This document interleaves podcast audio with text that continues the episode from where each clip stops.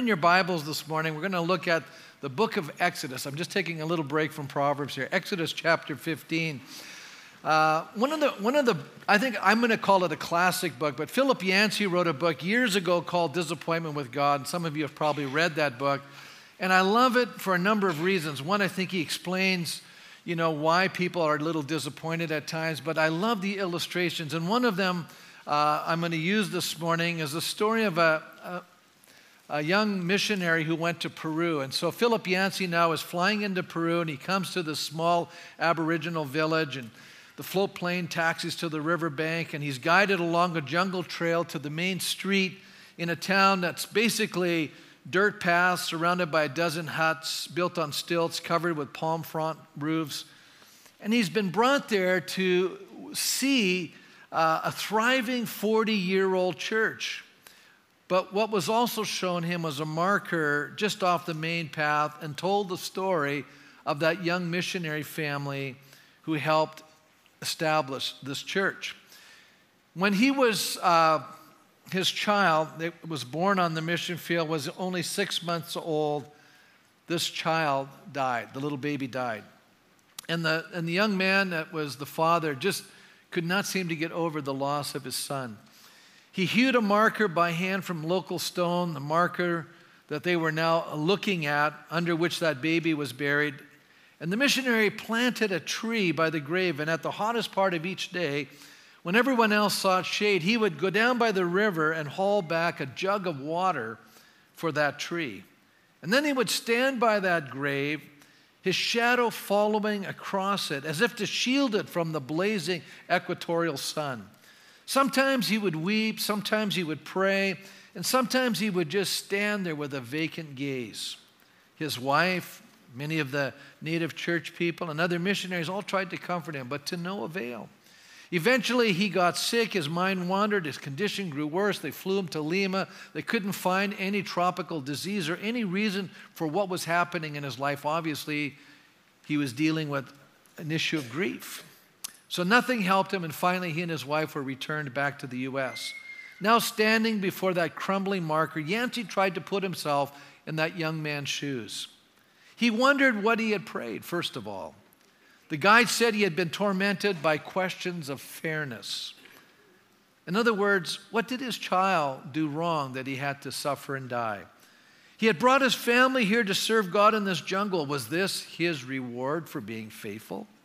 He had also prayed for some sign of God's presence or at least a word of comfort, but he was unable to receive any. And as if distrustful of God's own sympathy, he took on the form of a sympathetic sufferer in his own body. And then Yancey concludes the story in his book. He said, True atheists don't presume to feel disappointment with God, for they expect nothing from Him. But those who commit their lives to God, no matter what, instinctively expect something in return. And then he raises this interesting question Are those expectations wrong?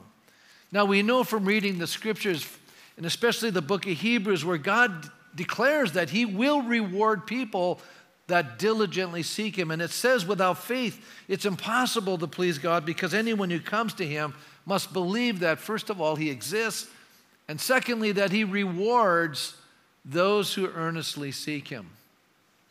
Now, the issue in the story of the young missionary is that though he gave all to follow Christ, he found himself in a very challenging, painful time in his life. And God did use his life in a very profound way because a church was actually established there.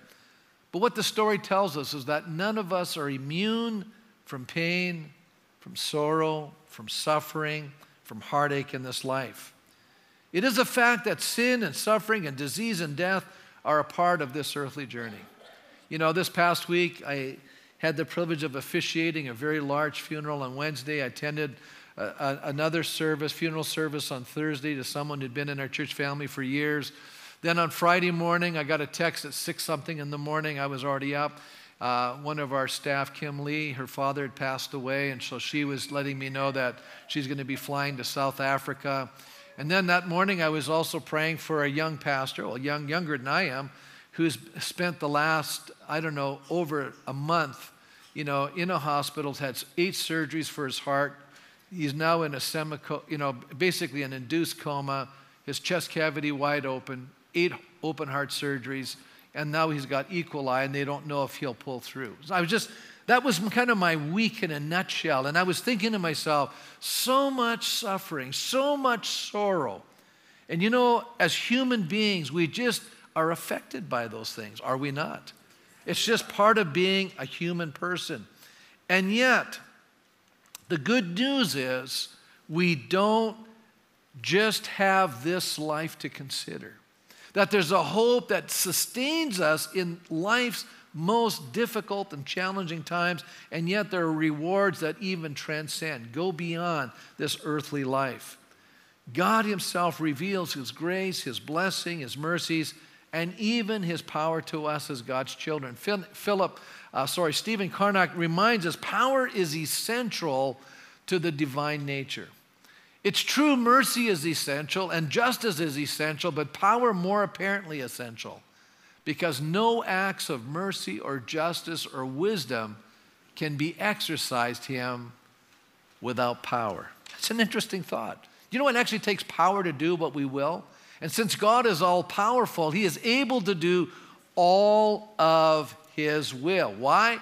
Because God is all powerful. Probably one of the greatest stories that defines God's love and also his power is what Jesus came to do on the cross. That was an expression of immense love, but also power. But you know, I want to look at a different story today from the Old Testament. It's found in the book of Exodus. I've already had you turn there. It's the story of the children of Israel being delivered from slavery, a slavery they had been in for 400 years. You know, I just want you to travel a corridor of time with me as we see these descendants of Abraham, Isaac, and Jacob that were trapped now in slavery. God had actually foretold that this was going to happen to their ancestor, Abram or Abraham. And we find that not only did he foretell that, but he also foretold their deliverance. And I want to just point out in the book of Genesis, chapter 15, it says, As the sun was setting, Abraham fell into a deep sleep. And a thick and dreadful darkness came over him. And the Lord said to him, Know for certain that your descendants will be strangers in a land or in a country not their own. And they will be enslaved and mistreated 400 years. But I will punish that nation they serve as slaves, and afterwards they will come out with great possessions. And in the fourth generation, your descendants will come back here, the land that Abraham was wandering in, for the sin of the Amorites had not yet reached its full measure. Now, the story of the Exodus is a story of power. You cannot read the first number of chapters and not see the hand of God and his power against those who had been oppressing his people for so long. But can you hear now in the story the agonizing cry of oppression ascending before the throne of God, day after day, week after week, month after month, year after year? You know, even lifetimes were actually lived in slavery and ended in slavery. And still, no response from God. People born and dying in that squalor of poverty and oppression, cruelty and hopelessness. Young men beaten, some dying in their prime. Can you hear the voices of mothers' cries to God? Why are you allowing this? Or could you hear the others crying, How long will this continue? What would sustain a people in this kind of a situation? But were it not for a hope that God would hear and deliver them, I believe it kept them from absolute devastation and destitution. And yet, when hope is deferred, the Bible says the heart is sickened. And I can see that little flame flickering and waning as time was progressing. You and I look at that story in hindsight. It just seems to happen in a few pages of Scripture. But can you imagine living the story? We know that God had a plan and a purpose for those people, just as God has a plan and a purpose for us when we are going through very challenging and difficult times in our lives. We can just imagine those conditions with no sign of encouragement, no sign of change on the horizon, no words of encouragement, it seemed from God, simply a silence. Why doesn't God respond when we want Him to? We know from reading Genesis that God was actually doing something very significant. He was giving the Amorites, it says, or the nations living in the land of Canaan, 400 years to change their mind and repent and turn to God. So God was long suffering towards these people to return to Him. But a day came as God had promised. A day came to the nation of Israel where He brought His deliverance. He was no longer indifferent to their cry. And that day came when God began to speak to a man at a burning bush. Bible says, The Lord says, I've indeed seen the misery of my people in Egypt. And I want to declare to you that God knows your trouble today. He hears your cry. He sees the pain. He sees the suffering. He sees the sorrows. He sees the confusion, the doubt, the despair that many times we feel in our hearts. He says, I've heard them crying out because of their slave drivers, and I am concerned about their suffering. You know, I would highlight that in my Bible, and I would write down, God is concerned when I suffer. Because when I suffer, God suffers with me. It says here, So I have come down to rescue them from the hand of the Egyptians and to bring them up out of that land into a good and spacious land, a, man, a land flowing with milk and honey, the home of the Canaanites, the Hittites, the Amorites, the Perizzites, the Hivites, and the Jebusites. And now the cry of the Israelites has reached me, and I've seen the way the Egyptians have or are oppressing them. Can I just say this that God is always concerned about the oppressed? And God will always address the oppressor. It may not always be when, in our timetable, may not be when we want it to happen, it may not even be in this lifetime for some, as we could see from the story here in Exodus. But I want you to know that God will deal with all injustice. Then it says, So now go, I'm sending you to Pharaoh to bring my people, the Israelites, out of Egypt. And if you've read this part, Moses is not excited about going. How many know that's true? He makes all kinds of reasons why he doesn't want to do it.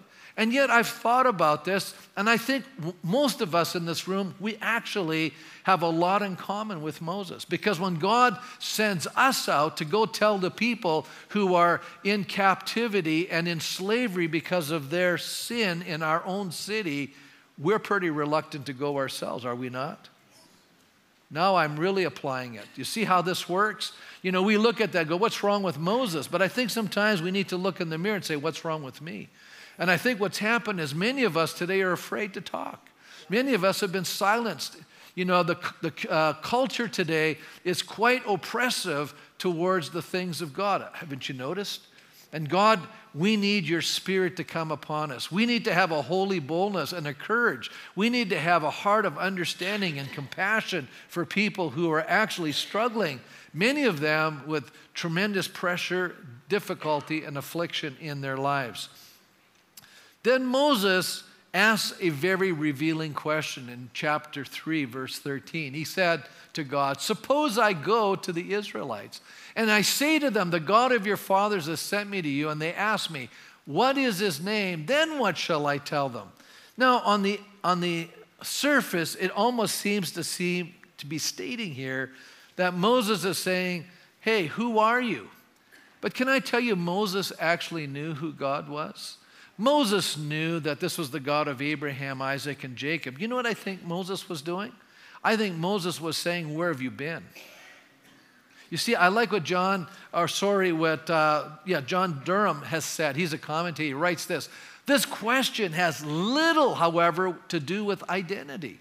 Moses himself was satisfied by the identification, the God of our father, Abraham, Isaac, and Jacob. What Moses was asking then has to do with whether God can accomplish what he's promising. You see, you have to understand something in the ancient mindset. In the ancient mindset, Nobody was an atheist. Everybody believed in gods. And what they believed was when their culture was dominating another culture, it was because their God was greater than the other people's God. And so now, for 400 years, the Egyptian deities had literally been dominating the Israelites. And so the assumption was made in the minds of the Egyptians that the Israelite God had no power. Can you see why?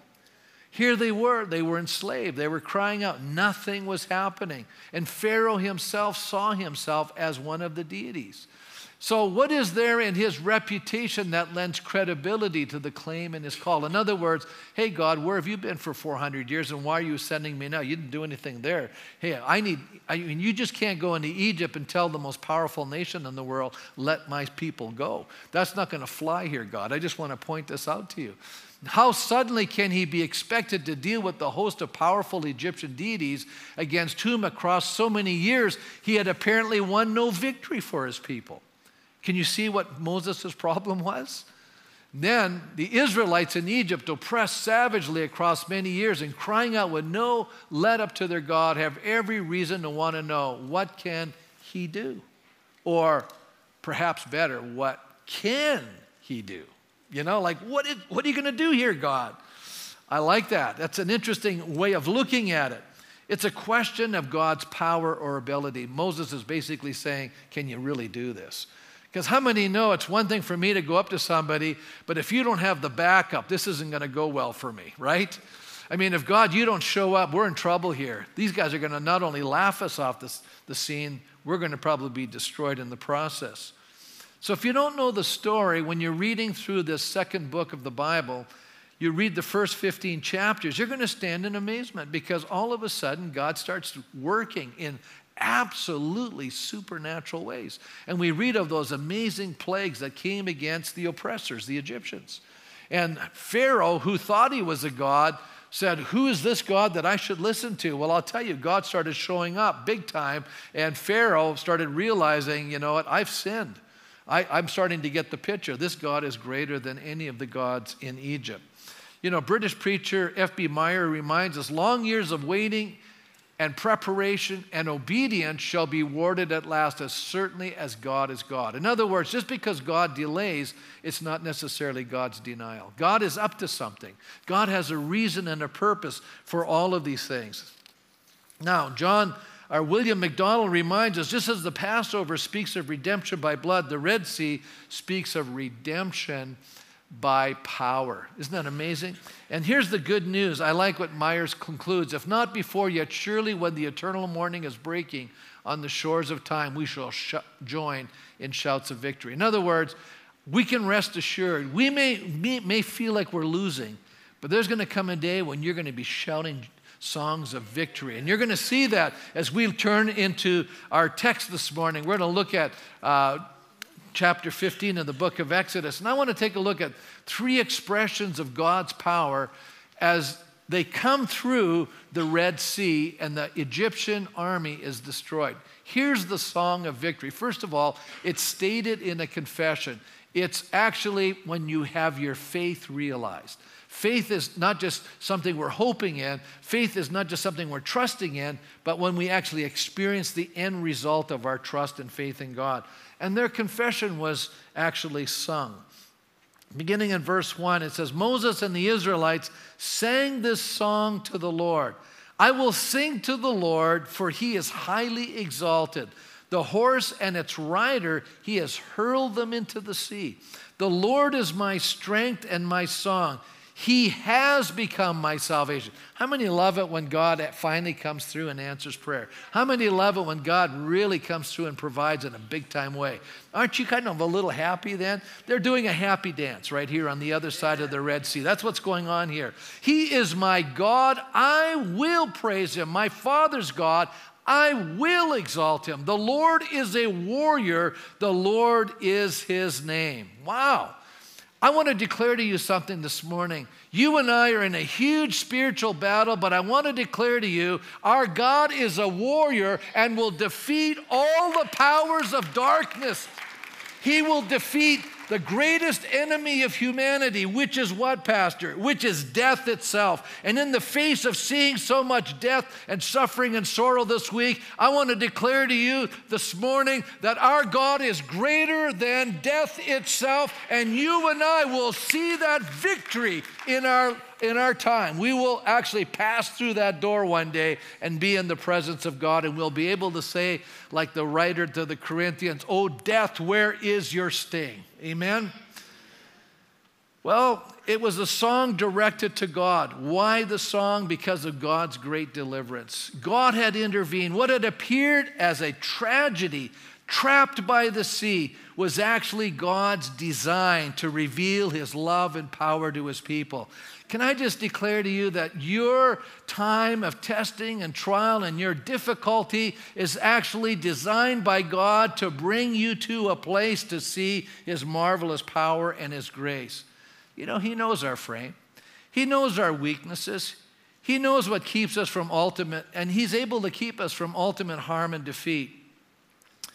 You know, Jesus even taught us lead us not into temptation, deliver us from evil or the evil one. Exodus 17 says, When Pharaoh let the people go, God did not lead them on the road through the Philistine country. Now, in our own wisdom, this is how we operate. Well, there's the road. This is how many days it's going to take, right? But God didn't lead them there. Remember, they were being led by a pillar of fire by night and a cloud by day. He says, though that was shorter, for God said, if they face war, they will change their minds and return to Egypt. You know, God knows exactly how to lead each one of our lives. Isn't that beautiful? Now, how many would have said, God, uh, the road's over there? You're, you're taking me into the desert. And you know, I just want to point out to you there's a problem right there. There's a big body of water that's going to block us from going any further. Do you see why the Bible says, trust in the Lord with all your trust in the Lord and lean not to your own understanding. Why does it tell us to do that? Because we're constantly tempted to do what? Lean to our own understanding. But how many know, guy says, if you trust him with all your heart, what's he going to do? He's going to make your way smooth. He's going to you know, if we acknowledge Him in all our paths, He's going to make the way known to us. He's going to direct our steps. That's why He says, don't be wise in your own eyes. God knows the best way to lead our lives. And some of us kind of go, God, I don't get what you're doing. How many have ever said that to yourself? I don't think God really knows what He's doing here. Anybody ever had that conversation? You're just going, this is not the way I thought about it. This is not the way I'm planning it. This is not working out according to my agenda. Anybody else have that in your head? You know, this isn't quite exactly what I had in mind.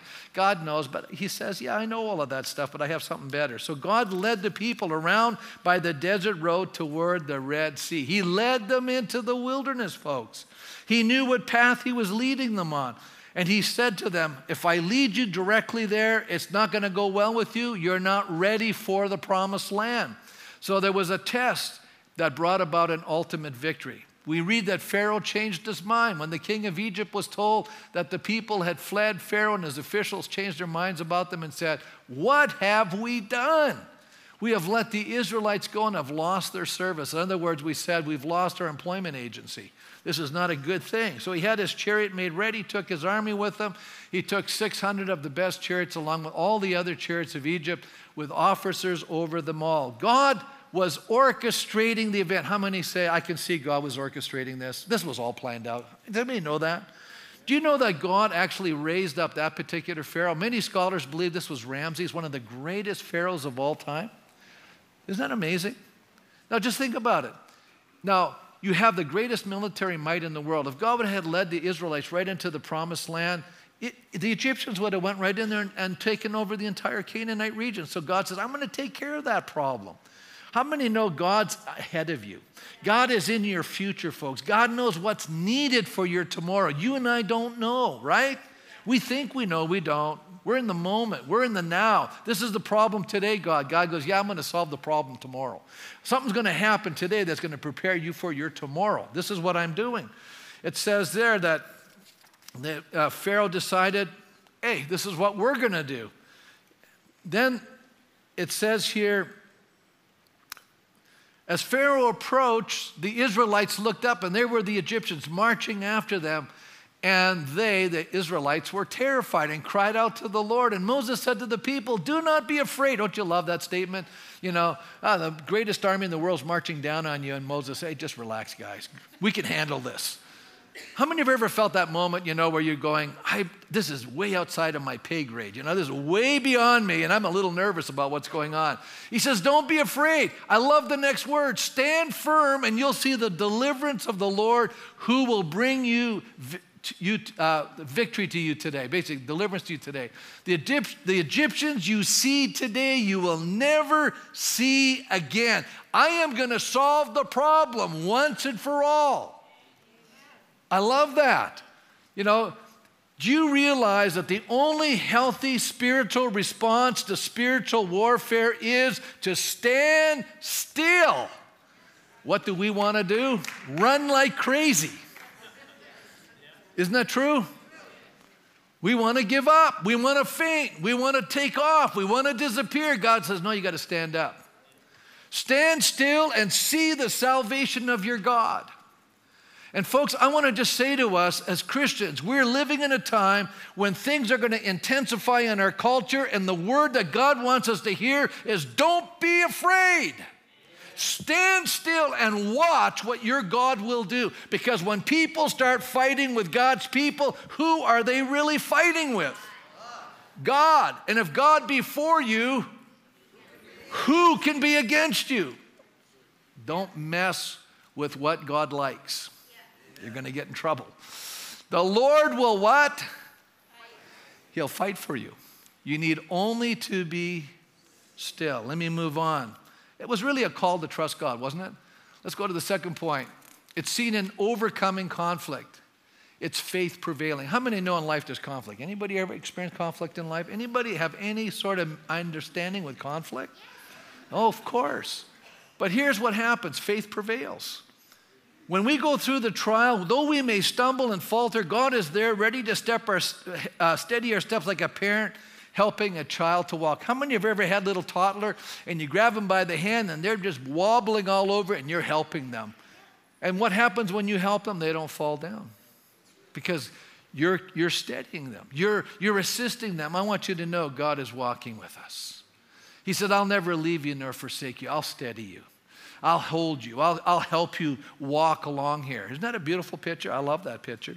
Here we, here we hear the boast of the enemy, verse 9. The enemy boasted, I will overtake them. I will divide the spoils. I will gorge myself on them. I will draw my sword and my hand will destroy them. How many I wills are there? Quite a few of them, right? Isn't that amazing how the enemy's always boasting? Yeah, I read that in the book of Isaiah. I'm going to do this, I'm going to do that. You know, that's the enemy. He's full of that stuff. What's God's response to the threat of the enemy? Verse 10 but you blew with your breath, and the sea covered them. God just went, that's what I think of Pharaoh. They're gone.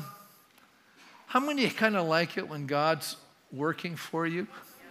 I'm just going, God, I'm just going to nestle right up with you. I'm just going to be on your side here. I just want to stay over here, right?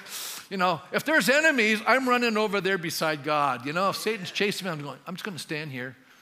I just want you to know God's got my back. You know, right? I love that. You can be just courageous when you know God's got your back. You want to mess with my big brother? Because aren't we? Isn't Jesus our elder brother? You want to mess with my big brother? I just point that out. You want to mess with my big brother? He's right there. They sank like lead in the mighty waters. Who among the gods is like you, O Lord? Who is like you, majestic in holiness, awesome in glory, working wonders? You stretched out your right hand, and the earth swallowed them. Why did God display his power on behalf of his people? Verse 13 in your unfailing love, in your hesed, your covenant love. You will lead the people you have redeemed. In your strength, you will guide them to your holy dwelling. So, what is, what is Moses saying here? First of all, I, I, love this declaration of Moses. Now he's answering his own question. Remember earlier he said, Who are you, God? Now Moses is saying, I know who you are, God. You are awesome. You are the awesome God. You are majestic in holiness. Holiness means you are unlike anybody else. Isn't that great? You are different than all these other deities and gods. You are the God of the heavens and the earth. You transcend everything. Nobody can mess with you. You're the creator of the heavens and the earth. Wow, get a vision of who God is. Isn't that great? You know, you're the God who's in a covenant with us. You know, when people get married, they enter into a covenant to, to have this love that's going to last a lifetime. I want to declare to you, you and I, as children of God, we're in a covenant relationship with Almighty God. Wow! His love is unerring, His love is unfailing, His love is unconditional. He never stops loving us. He's motivated towards us. Oh, we mess up, we falter, we fail, we do all kinds of crazy things, but God is steady. Isn't that great? I love that about Him. Look at God's, uh, oh, God demonstrates his power for his people at the Red Sea. But I want, to, I want you to know God is also demonstrating his power for God's children because of Calvary. You know, that's why Paul prays this prayer. I love this prayer. I keep asking that the God of our Lord Jesus Christ, the glorious Father, may give you the spirit of wisdom and revelation so that you might know him better. How many think that's a good prayer? Help God, help people to know God better. You know, if you and I would know God better, we'd probably obey Him more. I think that's our biggest problem. We just don't know who He is. I pray also that the eyes of your heart may be enlightened in order that you may know the hope to which He has called you, the riches of His glorious inheritance in the saints, and His it should be incomparable great power for us who believe. That power, like the working of his mighty strength, which he exerted in Christ when he raised him from the dead and seated him at his right hand in the heavenly realms, far above all rule and authority and power and dominion, and every title that can be given, not only in the present age, but also in the one to come. What's he telling us? He's praying that we'll understand who we are in him and also the power that He's put inside of our lives. Can I just say this to you? When you and I invite Jesus Christ into our lives, His Spirit comes into our life, but His Spirit is the Spirit of power. And it's the same power that raised Jesus from the dead. So the same power that overcame death now lives inside of you. How many think that's pretty amazing? So you, you actually have a lot of power. Most of us as Christians, we don't know that, but I'm just, he's praying, we'll get it. We have that same power. So you can imagine when the enemy comes against us, what do we tend to do? We I, I hear so many Christians going, oh, just, I'm, I'm just wiped out, burdened, broken, well, all the kind of stuff. I go, whoa, whoa, whoa. You got to figure out who you are. You are a person of absolute power. If you only understood, it's not just Jesus backing you up behind you, the Spirit of God and power is living in you. That's pretty incredible. By the way, there's no power greater than that. There's no love that's greater than the love that you're experiencing from God. Let me move on to the third expression. Now, I like this. You know, as great as it is to have faith realized, how many know we have God answered prayer? We see it realized. Our faith is realized. That's powerful. But then we see faith prevailing. We see conflict overcome. We see the Satan's powers defeated in front of us. We see God win amazing victories in life. How many think that's amazing? But this is even more amazing because it's faith enduring. I want you to know this is going to continue through all of eternity. You know, you're going to realize the whole thing. It's God's mercy and unfailing love that sustains us for our future. So it's not just in the now, but it's in the tomorrow. You know, I noticed something, and I'm, I'm watching it. You know, I, you know as, you, as you age and you're around people that are aging, you can see that one of the great things that happens is we can't trust ourselves anymore. That's what happens because our bodies, you know, I'm going to tell you what, when you're young, you trust yourself far more than you realize. Can I tell you, as you get older, your body's not going to always cooperate with you. Your mind is not always going to cooperate with you. I hate to tell you this. You know, you're not going to be able to always be able to be the man, be the woman, do the thing, you know, all the rest of it. But here's the good news God's got your back. He's got you covered. He's going to take care of you right to the very end because He's going to lead us to Himself. I love that. Verse 13, in your unfailing love, you will lead the people you have redeemed. In your strength, in your strength, not my strength, not your strength, in His strength, He will guide us to His holy dwelling. God is going to get us there. He's going to get us there. He's going to get us there. We see it. Woo! The nations will hear and tremble. Anguish will grip the people of Philistia. Oh, you say the motive of God is unfailing love and the power he demonstrates to lead us to himself, his holy dwelling. Not only does God sustain us, but he also guides us in that same mercy and unfailing love. There are many times as we pass through our earthly journey through this life that makes no sense to us. Anybody say that's true? I've had experiences I go, I don't get this. I don't get what God's doing. I don't understand why He's doing it this way, right? Come on, let's be honest. God, you got the wrong script. Can I just show you the right script? The one I wrote for myself? Here it is. God goes, No, I got a better script. It's way better. You know, his wilderness route seems to be the road that leads to disaster. How many can see? Yeah, it looks that way. It's leading us right to the Red Sea. Looks that it looks bad. But you see, God was preparing the way for the future battles and preparing them to enter into the promised land. You say, what do you mean? How many know 40 years later when Joshua now is coming through and he sends the spies into the promised land? Listen to what this says. But this, before the spies laid down for the night, Rahab went up on the roof.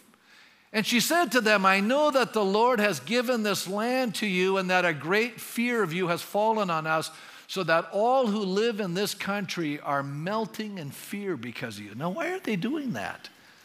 We have heard how the Lord dried up the waters of the Red Sea. Remember that thing that happened 40 years before? That actually created a, uh, a wiping out of the military power of the greatest nation on earth, Egypt, so they couldn't dominate the Canaanite area. Number two, psychologically, it messed with all the heads of all those people in that region. They were so scared, they couldn't even handle the thought that God would come against them. They said, Listen, if the strongest nation, the greatest power, cannot stand against our God, what hope do we have?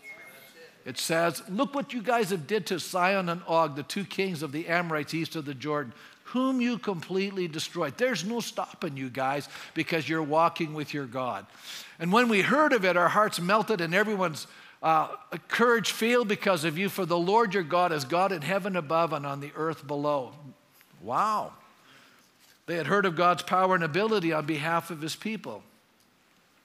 We can mean well, we can truly love to help, but there's times as humans we don't have the resources or the power to do anything.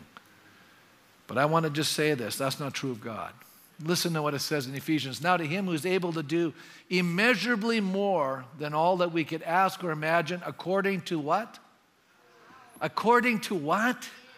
The power or the ability that is at work within us.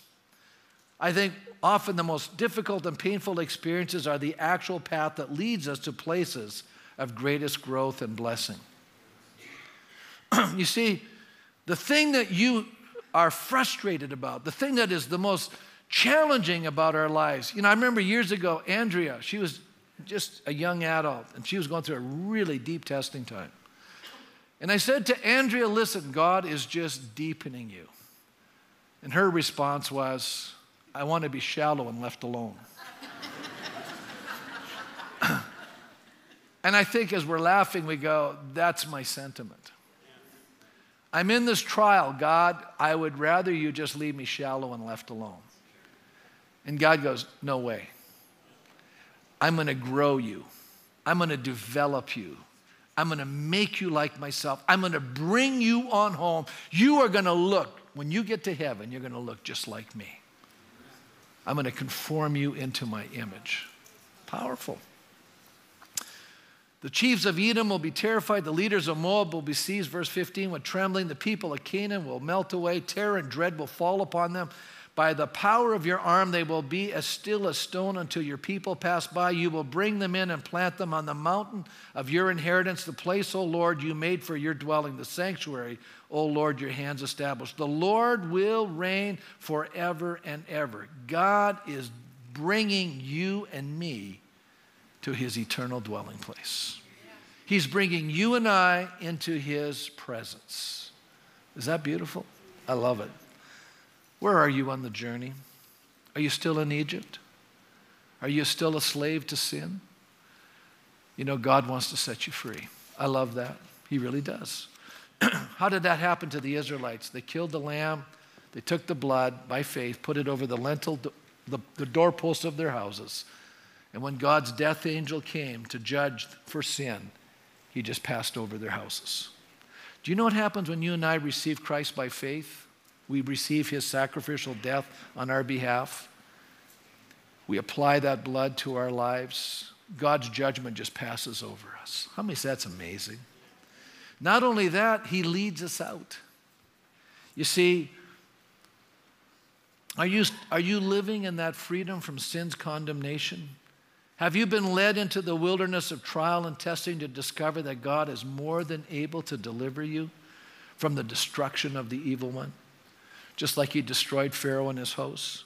Do you know the song of Moses, the song of victory over the powers of darkness?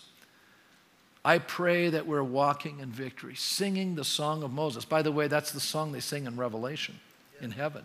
Our God is an awesome God. Let me just say it again. Our God is an awesome God. He reigns forever and ever. He is an awesome God. Are you entering into God's promises for your lives? Are you enjoying His divine presence? That's what it's all about. It's interesting. Theodore Epp writes this to note that the Israelites sang their victory song even before they took their first step into the real wilderness and into the promised land. The value of past experience of God's faithfulness gives us the confidence and faith for what's lying before us. Let's stand. Let's stand. Anybody encouraged this morning? I got to ask that question. Anybody encouraged this morning? Anybody come here discouraged this morning? Anybody encouraged this morning? Is our God able? Is our God able? Amen. He's able. That's right. He is. But it starts with our response to Him. Say, Lord, I'm going to put my trust in you. Maybe you're here this morning, you've never given your life to Jesus as Lord and Savior. Let me tell you something. The day you do that, you will discover what life is really all about. And the day you make a surrender completely to Him and say, okay, Lord, it's not what I want, it's not my agenda, it's yours I want. That can, that can happen later on. Sometimes you can give your life to Christ, but later on, yeah, we, we make that prayer, but then we, we, we really are trying to, you know, have God on our terms. I think there's another defining moment in our life when we say, okay, I'm going to take God on His terms. That changes everything. It's not my will, it's yours I want. It changes the direction of our lives. And then there are times in our lives as Christians, we just walk through these trials and wildernesses, and it just seems like we're getting beaten a little bit and we've forgotten how powerful God is. And that's what I'm trying to remind you of today. That your wilderness right now is preparing you for your future victory.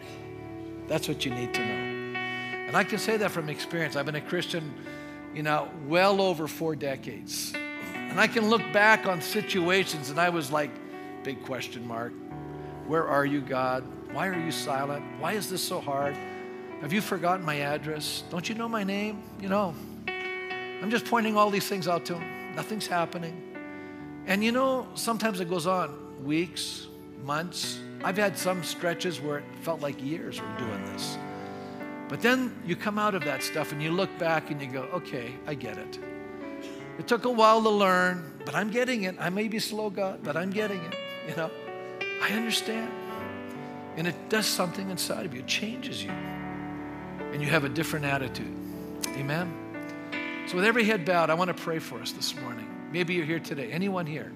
Say, you know, Pastor, I want to give my life to Jesus. That's my, that's my heart cry today. I want to get to know him. Just raise your hand. I'm going to pray with you. Not here to embarrass you, just giving you that opportunity.